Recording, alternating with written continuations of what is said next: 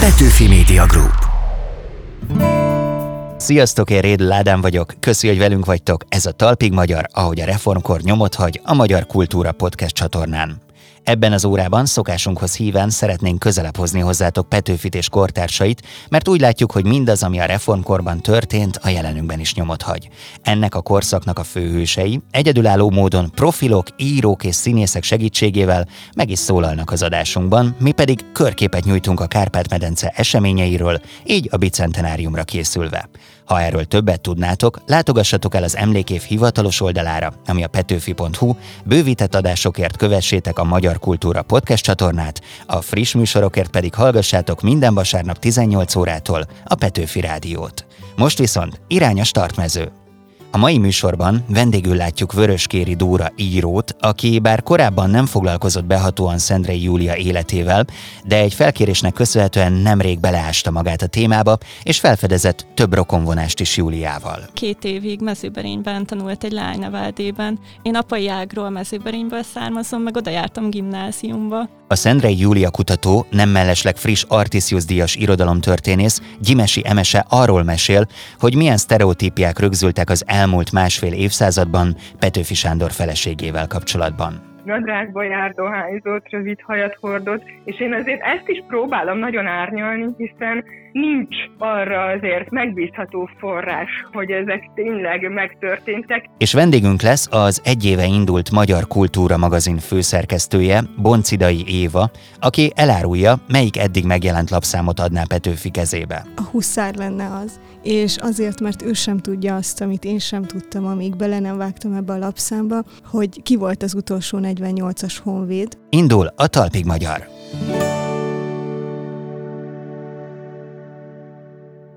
A reformkor egy újabb meghatározó szereplőjét ismerjük meg közelebbről a mai műsorban, ezúttal Petőfi Sándor feleségén Szendrei Júlián lesz a fókusz. Ért a reformkorban annyit egy lány gondolat, mint ma. Nem volt Face, Twitter, Insta, hogy Szendrei Júlia megossza, mi szívét nyomja. Naplót írt, olvasott, és azt érezte ő különös, más. Furcsa. Magát virágnak látta. Kókadozik, hajlong, növöget. Verset, elbeszélést, mesét szövöget. Sodró Eliza előadásában hallhattuk Vöröskéri Dóra író gondolatait arról, hogy milyennek látja Szendrei Júliát. Most viszont inkább őt kérdezem, hiszen itt van velem a stúdióban. Szia Dóra! Szia, szeretettel köszöntöm a hallgatóságot! Szereted a szörnyfilmeket és a békákat. Milyen meséken nőttél fel? Erre a legegyszerűbb válasz az, hogy Grimm meséken, amiben minden van, béka is, meg szörnyek is. Meg például Andersenen, amit már is lehet kötni Szendrei Júliához, hiszen ő volt az első, aki fordította őket. Kíváncsi vagyok, hogy ez a párhuzam, ez megvolt a fejedben már azelőtt is, hogy mondjuk ezt az irodalmi reflexiót megalkottad, vagy itt kezdtél el kutakodni Júlia után? Én nem foglalkoztam vele sokat, viszont nagyon sok párhuzamot felfedeztem vele, nem csak ezt a, ezt a mese szeretetet, hanem például ő két évig mezőberényben tanult egy lányneveldében. Én apai ágról mezőberényből származom, meg oda jártam gimnáziumba. Egyébként nagyon vicces, mert a, van egy szobor, egy Szendrei Júlia szoborot Berényben, és azt meg így minden nap láttam. Szóval kicsit ilyen sorszerűnek éreztem a felkérést, ami tudom, hogy csak ilyen belemagyarázás, de nagyon tetszettek ezek a párhuzamok, meg úgy igazán a magaménak éreztem ezt a munkát. Mi van ebben a karakterben, ami még így a 21. században is hozzád szól? Azt gondolom, hogy ő a, a maga korában egy iszonyúan modern nő volt, és szerintem ez példát állíthat a mai fiatal lányoknak is, illetve egyébként a Szendrei Júliának a naplója is olvasható, és szerintem az nagyon ritka, hogy így bepillantást láthatunk bizonyos történelmi személyeknek a, a saját gondolataiba, és én olvastam ezt a naplót, és emiatt is nagyon izgalmas volt kicsit az ő szavai csengtek a, a fejemben. Mi az, amire így emlékszel, tehát ami ott cseng a fejedben, akár még most is, vagy ami miatt valamiben változtattál? Írt arról például, hogy magányos, szerintem azt az érzést mindenki ismeri, vagy amikor a Petőfihez fűződő szerelméről írt, az is ilyen nagyon sodró sorok voltak. Szendrei Júliánál ugye lehet azt tudni, hogy ő ki akarta adni a naplóját, vagy ő ezzel kapcsolatban intézkedett, de egyébként ettől függetlenül számodra nem aggályos, hogy csak így beleolvasgatunk a naplójába? Tehát tegyük azt mondjuk 100, 150, 200 év múlva valaki megtalálná a te naplódat, és azt olvasgatná. Örülnél, hogyha látnák azt az oldaladat? Nem örülnék, és emiatt nem is írok naplót, de ha jól tudom, ő maga bízta a naplóját egy olyan személyre, aki majd kiadja. Így van, így van. Most először hallottad Sodró Eliza hangján a szövegedet, és láttam az arcodon, hogy tetszik, amit hallasz, de kíváncsi vagyok, hogy mi volt a fejedben. Tehát hogy élted ezt meg, hogy igazából audio tartalommá vált az írásod? Ez is egy teljesen új élmény volt, és én ugye prózaíró vagyok, és van egy lüktetése a prózai szövegeknek is, de így felolvasva hallani másnak a hangján, egészen új élmény, és egyébként igen, nagyon tetszik az az alkotás, ami abból született, és az már nem is az én szövegem, hanem azt mindenki belerakta a saját részét, és ez már egy egészen más. Tudom rólad ezt, hogy ha elkapod a fonalat, akkor azt nem szereted elengedni, és kíváncsi vagyok, hogy amikor megkaptad Gyimesi Emese profiát Szendrei Júliáról, akkor mennyire könnyen kaptad el ezt a fonalat, és mennyire kellett küzdeni, hogy úgy meg tud markolni, illetve ezt is éjszakában nyúlóan írtad? Éjszakában nyúlóan, nappalban nyúlóan, hm. és a negyedik szöveg, ami elkészült végül, az lett a végleges. Tehát én előtte készítettem három különböző szöveget, és akkor um, mindig visszajeleztek, hogy, uh, hogy ez még lehet jobb, lehet jobb, és akkor ez lett a végleges, és uh, bevallom, hogy, hogy nagy kihívás volt, eleve a keretek miatt, hogy próbáljunk meg olyan fiatalokat megszólítani, akik nem kultúrafogyasztók, de hát mégis egy ilyen témával, és ugye fel lesz dolgozva, a zene lesz alatta, tehát hogy ezekre is figyelnem kellett, és hát megdolgoztam vele. Amikor mondjuk visszaküldenek egy ilyen szöveget, akkor mennyire dolgozik az írói egó? Tehát mennyire van benned az, hogy na jó, hát akkor átalakítjuk, mert erre kérnek, mert ez a feladat, és mennyire van benned az, hogy hát de én éreztem ott valamit, ők miért nem érzik? Mind a kettő érzés megjelenik, de én tökre ilyen harcos típusnak tartom magam, és úgy vagyok vele, hogy hogy van egy megrendelő, és nyilván meg kell felelni az elvárásainak. És egyébként meg szeretem tényleg ilyen kihívásnak felfogni, hogy valamit kérnek, és oké, okay, hogy nekem nem ez volt az első gondolatom, de megcsináltam azt is. Jó, az, az nekik nem tetszett, de akkor dolgozzunk tovább, és akkor a végén tudom, hogy mindenkinek jó lesz, mert képes vagyok rá, ők is boldogok, lesz egy tök jó szöveg a végén, úgyhogy így fűtött ez az érzés. Hmm használjuk egy kicsit most akkor a fantáziánkat, hogyha reformkorban éltél volna, akkor ugyanezzel foglalkoznál? Szeretném azt gondolni, hogy igen. És a gyerekek lenne a fókusz? Írnék nekik is, de nem kizárólag. Azért kérdezem, mert egyrészt ez egy párhuzam Szendrei Júliával, másrészt most éppen egy regényen dolgozol, egy ifjúsági utaztató kalandregényen, ami szintén ugye elsősorban a gyerekeket szólítja meg. Igen, ez tinédzsereknek, vagy ilyen fiatal felnőtteknek lesz majd szerintem érdekes, mert az útkeresésről szól, önmagunk kereséséről, és akkor közben meg egy ilyen Európa túrát tartanak a szereplők, úgyhogy remélem, hogy izgalmas is lesz, tanulságos is. Saját élmények kerülnek bele? Igen. Megjelennek. De nem önéletrajzi regény, igen. És erre mikor számíthatunk? Nyár végéig kigyomlálom, megszeretgetem még egy kicsit, és utána majd ahogy a kiadók uh-huh döntenek. A határidő nagyúr, meg a kiadók nagyurak, ugye? De hát te harcos típus vagy, hogyha mondjuk Andersen meséből kéne egy szereplőt választani, akkor ki lennél? Hát akkor a rendíthetetlen ólom katona. Szép végszó. Nagyon szépen köszönöm neked, hogy eljöttél hozzám, Dóra. Én is köszönöm szépen.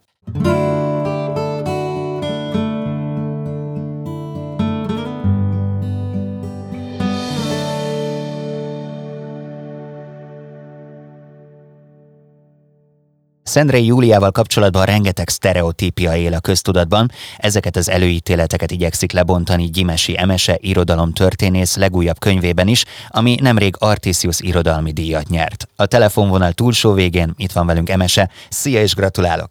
Szia, köszönöm szépen! Azon gondolkodtam, hogy az előbb Dóránál megemlítettük, hogy milyen fiatal volt, még csak 23 éves, amikor az első kötete megjelent. Ehhez képest milyen fura az, hogy valaki 20 évesen a nemzetözvegyévé válik. Szerinted mennyire szorította sarokba ez a megítélés Szendrei Júliát? Egészen más világ, a reformkori világ, mint a mai, tehát hogy akkoriban ez azért nem volt annyira kirívó, mint amennyire ma megdöbbentő hallani. Nyilván a nemzet özvegyes státusz az annyira speciális, hogy nyilván emiatt nem lehet senki másival összehasonlítani Szendre Júliáit, de önmagában azt, hogy 18 évesen valaki férjhez megy, és 20 évesen megözvegyül, az nem volt annyira szokatlan, mint amennyire ma az lenne, vagy amennyire ma annak gondoljuk. Szende Júli esetében tényleg az jelenthette az iszonyatos terhet, ami a kortársak számára is elég felfoghatatlan volt, hogy egy nagyon kényes helyzetbe került, hiszen ugye azt nem lehetett tudni, hogy tényleg meghalt-e Petőfi, nem volt rá bizonyíték, és ezért nagyon gyanús volt ő a hatóságok számára is. Tehát még jóval a második házasság kötése után is figyelték, megkérdőjelezték a házasság érvényességét, hogy nem egy ilyen elterelő hadművelet része, ami azért jött létre, hogy Petőfi nyomait elfedje, tehát egy nagyon, nagyon nehéz élethelyzetbe került, és hát azt sem szabad elfelejteni, hogy már 1848 őszétől egy nagyon hányattatott élethelyzetben volt, attól függetlenül, hogy akkor még életben volt Petőfi, mert ugye a szabadságharc azzal járt együtt, hogy el kellett hagyniuk a, a pesti otthonukat,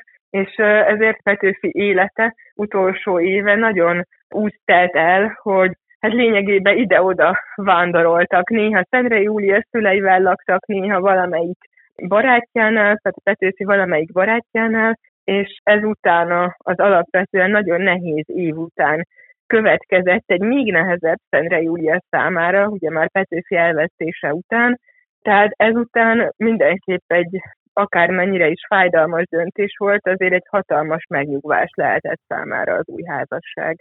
Egyébként pont erről akartam veled beszélgetni, hogy nagyon kalandos az ő történetük, és komoly számomra az a szerelem, ami gyakorlatilag két év házasság után mégis így az élete végéig kitartott, mert hogy még a halálos ágyán is Petőfivel kapcsolatos gondolatai voltak. És ezt akartam kérdezni, hogy hogy fér bele ebbe a képbe a megnyugvás? Ez inkább egy ilyen anyagi megnyugvás, és azért volt fontos az, hogy ő megházasodjon az egyéves özvegyi időszak lejárta előtt, hogy biztonságban tudja Zoltánt a gyermeküket? Igen, ezért is nagyon fontos volt. Másrészt meg az a társadalmi. Tehát nyilván nagyon nehéz volt azt is kibírni, hogy elítélik még Petőfi barátai is ezt a döntését, de azt, hogy onnantól kezdve már nem a Petőfi nevet viselte, azért némely módon enyhült rajta a nyomás a korábbiakhoz képest, tehát hogy nem volt annyira kiszolgáltatott már a hatóságok zaklatásainak, egy új házasság keretei között, mint özvegyként, akinek még az özvegyi státusza sem biztos. Te sokat kutattál, én is kutakodtam egy kicsit, és matekoztam. December 15-én született Zoltán a gyermekük, ami azt jelenti visszaszámolva, hogy valószínűleg március 15-én fogant. Forradalmi hevület, erre gondoltál te is? Igen, ez, ez sokszor elhangzik, ezt sokszor szeretik kiszámolni, mert szerintem nagyon jól esik ez a nemzet tudatunknak, hogy, hogy akkor tényleg ennyire egybefort a szabadság és a szerelem, vagyis minden, ami Petőfi számára fontos. Úgyhogy igen, szerintem ez abszolút egy olyan elem az életükben, ami egyébként sok másikkal együtt nagyon alkalmas arra, hogy így a, ezt a romantikus nemzettudatot táplálja. Neked egyébként mi volt az, ami gyakorlatilag behúzott Szendre Júlia életébe? Tehát mi volt ez a húk, mi volt ez a, az a, hát mondjuk az csali vagy porog, ami így berántott a kutatásba? A leginkább talán az, hogy nagyon izgatott az a feszültség, ami az eredeti források és a, a köztudatban kialakult imázsa között felfedezhető. Tehát az, hogy megtapasztalni azt, hogy az elmúlt másfél évszázadban mindenki úgy mondta el róla a véleményét, hogy nem ismerték az írásait, hiszen ezeknek egy jelentős része nem is volt kiadva, és arról meg főleg nem vett tudomást még a, szakirodalom sem, hogy ez egy mennyire komoly önálló irodalmi pályafutás, ami kibontakozott részben már Petőfi életében, de azért nagyobb mértékben Petőfi halála után, és hogy ez mennyire jól beleilleszthető azokba a folyamatokba, amelyek akkor játszottak le, akár a női szerzők megjelenése kapcsán, akár ezzel egyébként szoros összefüggésben a tömegsajtó kibontakozása és egyre nagyobb ereje kapcsán. Tehát nagyon sok nagyívűbb témához is hozzá lehet kapcsolódni az ő kutatása által, és hát ezt meg még csak tetézi, hogy mennyire sok izgalmas, kiadatlan forrást találtam tőle. Nagyon izgalmas az, hogy tényleg nincsen vége a tankönyvekkel annak a tudásnak, amit össze lehet szedni Júliáról. Ezt te is többször elmondtad, és egyetértek veled ebben. De mi az a sztereotípia, amit le kellett rombolni? Tudom, hogy rengeteg van, de a legdurvábbat mondd el, kérlek. Tehát mi volt a legnagyobb sztereotípia, amit úgy érzed, hogy te ledöntöttél? Tényleg jó sok példát lehetne mondani, amit én azt szerintem Leginkább az, hogy, hogy nem csupán Petőfi felesége, hanem önálló alkotó is. Tehát, hogy ennek az önálló alkotói létnek a rögzítése a köztudatban. Illetve még ami érdekes, az az, hogy a nyugatosok korában kialakult egy újfajta imázsa Júliának, hiszen ők már nagyvonalúan nem ítélték el az újraházasodását, hiszen úgy gondolták, hogy az első világháború tapasztalata után ez azért már nagyon nem egy modern dolog lenne, és ők meg szerették ugye a saját modernségüket hangsúlyozni, és erre nagyon kapóra jött Szentre Júlia alakjának az újraértelmezése, és ezért a nyugatosok imádták ezt a magyar Zsorszán hasonlatot, hiszen hát üdítő volt számukra mm. fölfedezni valakit, aki nem a hagyományos női szerepeket képviseli, hanem egy olyan vagány lázadó nőtípust, amilyenből nem sok volt a 19. századi Magyarországon, és ezért Szendre Júliát fel lehetett mutatni, mint egy ilyen fanfatált. Tehát, hogy ők erősítették föl azokat a, a motivumokat vele kapcsolatban, amelyeket egyébként most is a legtöbb ember tud. Tehát az, hogy nadrágba jár, dohányzott, rövid hajat hordott, és én azért ezt is próbálom nagyon árnyalni, hiszen nincs arra azért megbízható forrás, hogy ezek tényleg megtörténtek, és főleg nem abban az eltúlzott formában, ahogy a nyugatosok nyomán a köztudatban rögzült.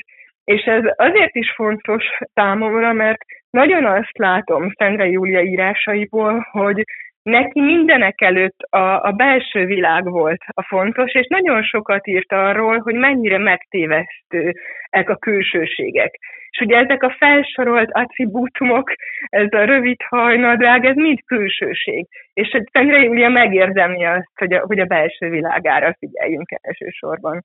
Még egy dolog érdekel nagyon, a monográfiád Szendrei Júlia irodalmi pályafutása, társadalomtörténeti kontextusok, ugye Artisius irodalmi díjas lett, és a műsorunk egyik célja, hogy közelebb hozzuk az ehhez hasonlóan mély témákat a laikus érdeklődőkhöz, és emiatt muszáj megkérdeznem, mert látom, hogy a köteted igencsak tudományos, hogy gondolkodtál-e azon, hogy színesebb formában a közönség elé tárd az eredményeidet? Igen, azt nyilatkoztam az interjúk, vagy a díj kapcsán készült interjúban, hogy annak örülök nagyon, hogy egy tudományos monográfia is megkaphatja ezt, hiszen ez elsősorban ugye eredetileg zenei, aztán szépirodalmi díj is, de egy pár éve van ugye ez a tanulmány kategória, ami szakmunkákat is díjaz, és ez enyém az, tehát ez a diszertációm alapján készült, úgyhogy ilyen szempontból azért ezt érdemes tudni, hogy ez nem egy ismeretterjesztő munka, hanem hát egy ilyen igazi veretes tudományos munka. Én próbáltam azért úgy megírni, hogy aki a kezébe veszi, annak érthető legyen, akkor is, hogyha távolabbról szemléli az irodalom történetet, nem szakmabeliként. És hát igen, tehát a, a színezés fét, hogyha arra gondolsz, hogy ilyen lazítás, vagy ilyen élvezetes sététel, ezért vezetek kutatói blogot, hogy nagyon sok ismeretterjesztő cikkemben ugye könnyedebb hangvételbe fogalmazom meg a témát, illetve most pont egy ilyen könyvön dolgozom, aminek ez a célja, viszont ebben az Artisius díjazott kötetben azért nem ez volt az elsődleges szempont. Emese, még egyszer gratulálok, és nagyon köszönöm, hogy itt voltál velem a vonalban. Köszönöm én is.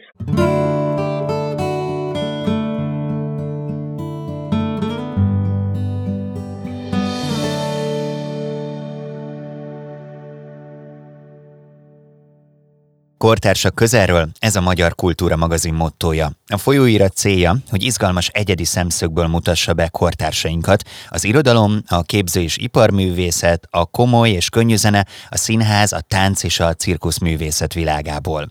A magazin egy éves születésnapját ünnepelte. Ennek apropóján Boncidai Éva főszerkesztő a vendégem a stúdióban. Szia, üdvözöllek nálunk, és Isten éltessen titeket! Köszönjük szépen, szeretettel köszöntöm a hallgatókat is! Hadd invitáljalak egy játékra rögtön itt a legelején. Hogyha ebből a 13 számból, ami eddig megjelent, valamelyiket Petőfi Sándor kezébe kéne adnod, akkor melyik lenne az és miért? A huszár lenne az.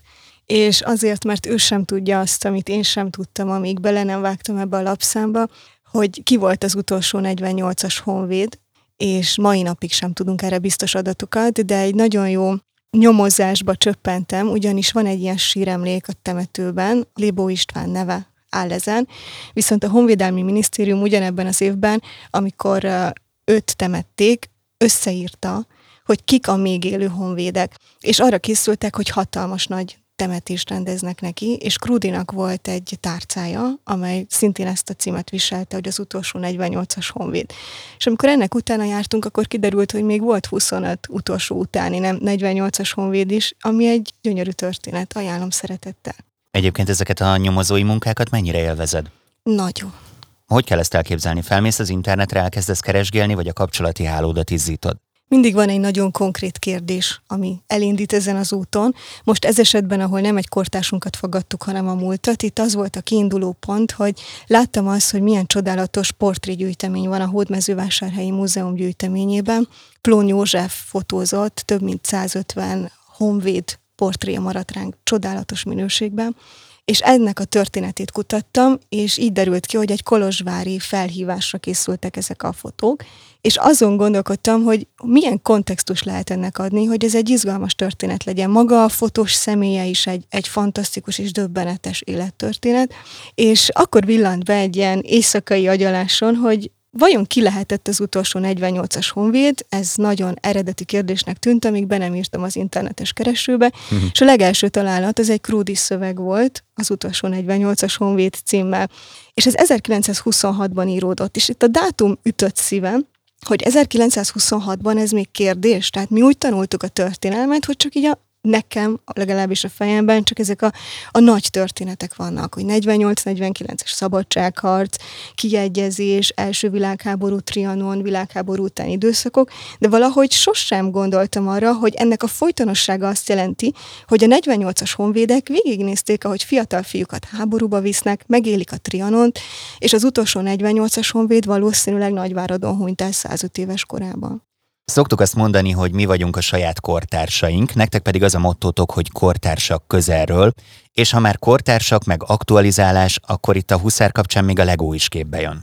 A Lego képbe jön, de a Lego nem tudott róla, amikor képbe jött, ugyanis a borítónkon egy eh, huszár figura van, egy olyan figura, amit a Lego amúgy nem gyárt.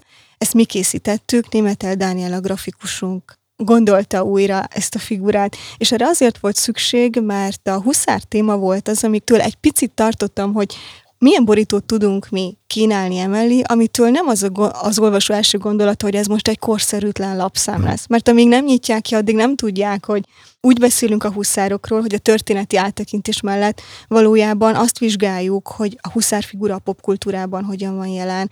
Készítettünk egy idővonalat, ez sem létezett eddig, a huszár történetében, a huszárság történetében bejelöltük, hogy mikor jelennek meg azok a meghatározó művek, amelyek a huszár figurát elültetik a mi kultúránkban. Tehát, hogy mikor jelenik meg az obsitós, ami a Hári János figurát bevezeti a köztudatba, a János Vitéz, vagy a Donkanyari tragédia, mikor bukkan fel könyvben, vagy filmeken, és emellett pedig, ha már kortársakról van szó, és közelről, akkor itt olyan férfiakat kerestünk, akik ugye nem tudtak előre róla, de mi úgy csavartuk a beszélgetést, hogy kiderüljön, hogy azokról a férfias erényekről ők hogy vélekednek, amit úgy szoktunk a huszársághoz, a huszárokhoz társítani.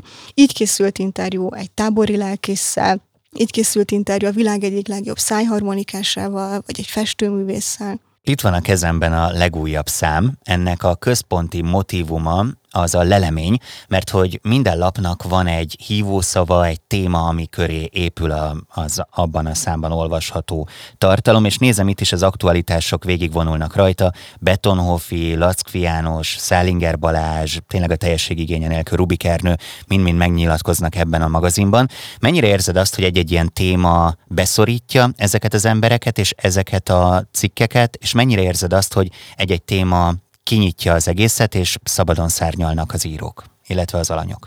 Eddig csak az okozott fejtörést, hogy hogy férjünk bele a 120 oldalba minden lapszám esetében. Ezért hívjuk inkább ilyen bukazinnak. Igen, igen, igen. Nagyon sokan így határozzák meg, és nem is tiltakozom ezzel ellen, hiszen valóban ez egy teljesen könyvszerű kiadvány. Hm. És az a jó ebben, hogy mindig több mondandónk van a témáról, mint amit elmondhatunk egy lapszámban, hogy ezek a témák átvezetnek egyik a másikhoz. Tehát a teremtett világ lapszámunkból nagyon szorosan születik meg tovább az örökség lapszámunk, vagy az örökség lapszámból a huszár. Tehát, hogy van egy, van egy olyan fajta, akár asszociációs íve is az elmúlt esztendőnek, amiben azt is a figyelmes olvasó megtalálja, hogy hogyan mentünk tovább egyik útvonalról a másikra. És egyébként imádom benne ezeket a kihajtható részeket, például itt egy lakat, ami 18 ponton záródó kovácsolt vas. Hát én azt böngésztem tegnap este, és azt próbáltam megfejteni, tehát vizuálisan is fantasztikus, és tartalmilag nagyon átgondolt sokrétű lap ez. Mik a szerkesztői elveitek, mik, mik a legfontosabbak egy-egy új számnál? Nagyon fontos az, hogy a mottunk a kortársak közelről alapvetően az érdekel minket, hogy hogyan gondolkodnak ma az alkotók, illetve szakemberek, mert itt nem csak művészeket kérdezünk meg a kultúra kapcsán, hanem azokat a szakembereket, akiknek a tudása azt is tükrözheti, hogy az adott témában hol tart ma a tudomány. Például az álomlapszámunkban megkérdeztük, hogy egy pszichológus hogyan használja a terápiák során az álmot. Megnéztük, hogy a Honvéd kórházban, az alvásdiagnosztikai központban mit vizsgálnak, mit kutatnak, mit gondol a tudomány ma a, az álmokról, az alvásunkról, és egyáltalán milyen problémái vannak a mai embereknek. A kihajtós részek azok pedig a, a lapszám dramaturgiai ívét segítik kibontakozni, hiszen itt megáll az olvasó. Ez mindig nagyon pontosan tudjuk már a kezdetekkor, hogy melyik az a cikk, amelyekhez hozzácsatolódik ez a kihajtós. Hát például az is adta magát, hogy a divat résznél lehessen hajtogatni. Igen, oda, oda azért kell a nagy felület, gyönyörű képek vannak, elképesztően szép és igényes ruhák. Ezt érdemes ilyen módon megmutatni, viszont amit te említettél ezzel a zárszerkezettel, ez a jászok privilegiális ládája. Egy olyan összeállításban van, amely logikai játékok, ördöglakatok, fejtörők, rejtvények, titkosírások, gárdonyi titkos naplója például ugyanebben az összeállításban szerepel. Tehát nem csak ti nyomoztok a témák kapcsán, hanem mi is nyomozhatunk egy kicsit, miközben olvassuk a magazint. Nagyon tetszenek ezek a hívószavak, és látok egy kicsit így a jövőre tekintve egy-két olyan kérdést, ami szerintem sokakban felmerülhet, mert hogy jön a kutya, mint tematika, a igen, kutya az igen, kultúra? nagyon-nagyon kultúra. A kollégáim is feltették ezt a kérdést, hogy de ez most hogy? Ez a lapunkból kiderül. Azt azért előjáróban fontos elmondani, hogy a kutya volt a legelső háziasított állatunk, és egy olyan állat, amit nem mi háziasítottunk. Sok elmélet van arra, hogy miért szegődött az ember mellé. Bizonyára valószínű az az állítás, hogy a, a könnyebb élelem szerzés reményében kezdte el követni az embert, hanem utána történt valami. Tehát ez az állat úgy döntött, hogy együtt akar velünk működni, alkalmazkodni akar hozzánk, tehát meglátott az emberben valamit és ez viszont a kultúránkkal függhet össze. Ezen alapszik a kultúránk, hiszen minden, amilyen módon próbáltunk, vagy próbálunk bánni a háziállatainkkal, azt a kutyával való kapcsolatunkból tanultunk. Tehát úgy értsd, hogy 5000 éven át nem is volt másik állatunk, csak a kutya. És ez egy nagyon izgalmas együttműködési folyamat, ugyanakkor a kutya elkísér minket a, a zsákutcáinkba is. Tehát a kutya most velünk él a városi panelekben, és ő is pont úgy eljut az öreg korának abba a fázisába, amikor demens tud lenni, memória romlása van. Ő maga is szenved azoktól a civilizációs betegségektől és lelkiállapotoktól is, amitől az ember. És ha én inkább macskás vagyok? Macska lapszámunk is lesz. Komolyan állatokkal mentek tovább? Igen, augusztus lesz a macska, és szeptemberben a lovasok várhatják a standok előtt a lapunkat. Egy kérdés így az évvel kapcsolatban, ami felmerül bennem. Ígérem, nem fogok kedvenceket kérdezni, a tanárok sem szeretnek válogatni, de mi volt eddig a legnagyobb kihívás számotokra számodra? Mindig az aktuális lapszám a nagy kihívás. A határidők? Határidőket azért eh, a nagylányok már megtanulják kezelni, és eh, remélem, hogy azért nekem is sikerül, de én vagyok mindig a csapatban a gyenge láncszem, tehát akik pont határidőre készül el. Nem ez a része a nagy kihívás, inkább az, hogy az interjú alanyokkal megértetni azt, hogy mi nagyon komolyan gondoljuk a beszélgetést. Valahogy nagyon sok embert, alkotót, művészt a napi sajtó hajtása leszoktatott arról, hogy elhiggyék, hogy beszélgetni akar velük bárki, hogy nekünk nagyon fontos, hogy ránk szálljon egy órát, nagyon fontos, hogy a, a fotósunkkal eltöltsön másfél órát, hogy ennek értelme van.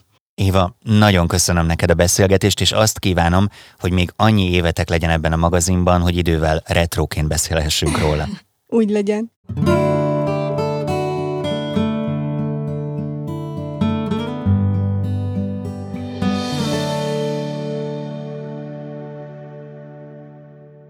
Az Akvárium Petőfi 200 terasz jövő szerdai fellépője, akire már nagyon várunk, Barkóci Noémi, neki tavaly jelent meg a Dolgom volt című legújabb lemeze, és erről a zenei szaklapok az év legjobb albumaként írtak, és nagyon egybehangzó volt a véleményük. A dalok olyan témákat járnak körbe, mint például az útkeresés, a párkapcsolat, a fenntarthatóság, a női szerepek, szóval nagyon izgalmas az irány, és a vonal túlsó végén itt van velem a dalszerző énekesnő Barkóci Noémi. Szia! Hello!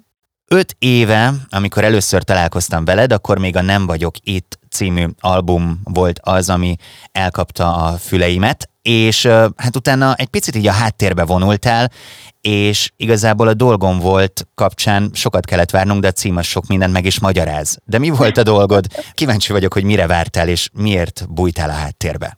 Hú, hát sok tényezős dolog de elsősorban azt hiszem, hogy ugye a hétköznapok vittek el engem egy kicsit, és azt éreztem, hogy a zenélés nem tudom olyan energiával, meg erőbedobással csinálni, ahogy szeretném, és és úgy viszont nem akartam csinálni, ez nyilván elég sok hazai zenésznek egy problémája, hogy hogyan egyensúlyozza a munkát, a magánéletet és a pluszban a zenélést, és azt hiszem amúgy ez pont ez is egy ilyen, egy ilyen nyári ha nem is túlnézós, de egy ilyen fesztiválkörözős és a többi időszak után fogalmazódott meg bennem, hogy lehet, hogy ez egy kicsit sok lesz, és akkor megnéztem, hogy milyen, hogyha én nem csinálom, tudok-e nem zenélni, és akkor megváltam, hogy mikor élet fel bennem úgy tényleg igazán újra erre az igény. No, ez nagyon érdekel. Mi volt ez a pont? Tehát nyilván az ember próbálkozik, ahogy mondtad, de, de valahol átkattant ez, hiszen itt van a dolgom volt. Emlékszel erre a pillanatra? Jó.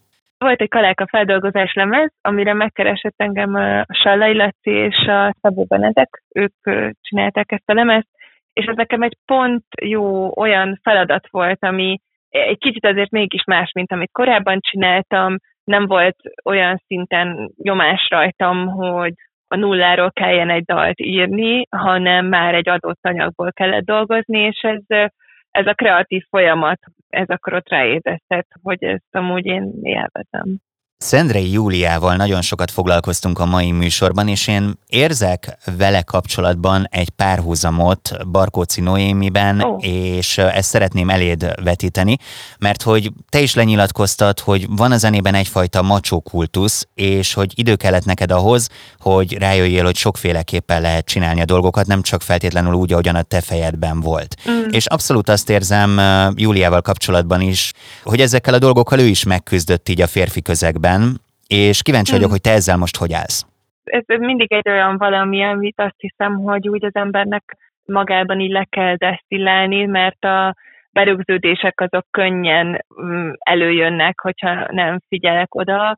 Én nagyon igyekszem arra koncentrálni, hogy nincs megszabva, hogy az embernek milyennek kell lennie, akár a színpadon, akár a, csak a hétköznapi életben is. Tehát én nagyon igyekszem magamat adni, és nem azon próbálni, hogy nőiesebb legyek, sem azon, hogy keményebb legyek, hanem egyszerűen lehetek szerintem önmagam, és én azt érzem, hogy amúgy ezt, ezt a közönség is valahol így meghálálja, nagyon sok fiatal lány jön oda hozzám, és, és köszönik meg, hogy van egy ilyen jellegű hang is, ami, amivel tudnak azonosulni. Nem az van egyébként, hogy ugyanazokat a témákat és problémákat járjuk körbe, jártuk körbe a reformkorban, és ma csak mindig az aktuális aspektusból. Éltél volna egyébként akkor? Nem is tudom, ez nehéz kérdés. Igen, biztos, hogy valahol nagyon sok minden ismétlődik. Én nőként azt hiszem, hogy nem annyira éltem volna, mert azt látom, hogy azért amiben most élek, ami fajta lehetőségeim most vannak, azt most nehéz lenne elképzelni, hogy ettől mondjuk visszalépjek, de, de persze nyilván akkoriban is volt rengeteg izgalmas és égető kérdés és feladat. Hál' Isten nem engedted el ezt a zenélés témát, és az Akvárium Petőfi 200 teraszán jövő szerdán te lépsz fel. Mivel lepsz meg minket? Egy elég izgalmas koncepció lesz, mert a Várnai Sziló billentyűs és énekes nővel fogunk közösen zenélni, aki amúgy a zenekaromban is zenél, viszont ez most egy ilyen duó felállás lesz, és nekem nagyon tetszik, nagyon izgalmas szerintem, hogy még kapnak még egyfajta ilyen keretet most ezek a dalok. A dolgom volt, felcsendül majd? Persze, természetesen. Elején vagy végén, tehát vissza kell téged tapsolni, hogy halljuk? nem nagyon szeretem ezt a visszatapsolózit, pont a múltkor olvastam, hogy ez egy ilyen kicsit egy ilyen felnőtteknek egy bújócska. Szóval úgy mind, mindjárt tudjuk, hogy most majd visszajövünk, nem? Úgyhogy nem kell visszatapsolni, de valahol a vége fele lesz. Noémi, nagyon szépen köszönöm neked a beszélgetést. Nagyon köszönöm, és további jó munkát! Ez volt a Talpig Magyar, ahogy a reformkor nyomot hagy a Petőfi Emlékév hivatalos műsora a Magyar Kultúra Podcast csatornán. Ugye mennyire aktuális ma is a reformkor? Sok újdonságot megtudtunk a nemzet özvegyéről, tényleg volna mit kiegészíteni az iskolai tananyagban.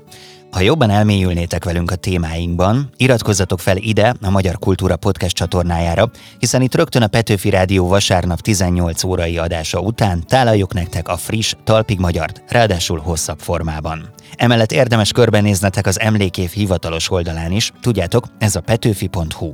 Én köszönöm a segítséget a stábunknak, Péceli Dórinak, Megyeri Gabriellának és Szemők Bálinnak. Jövő héten is várlak benneteket, rajtam nem fog múlni a találkozás. Én Réd Ládán vagyok, sziasztok! Petőfi Media Group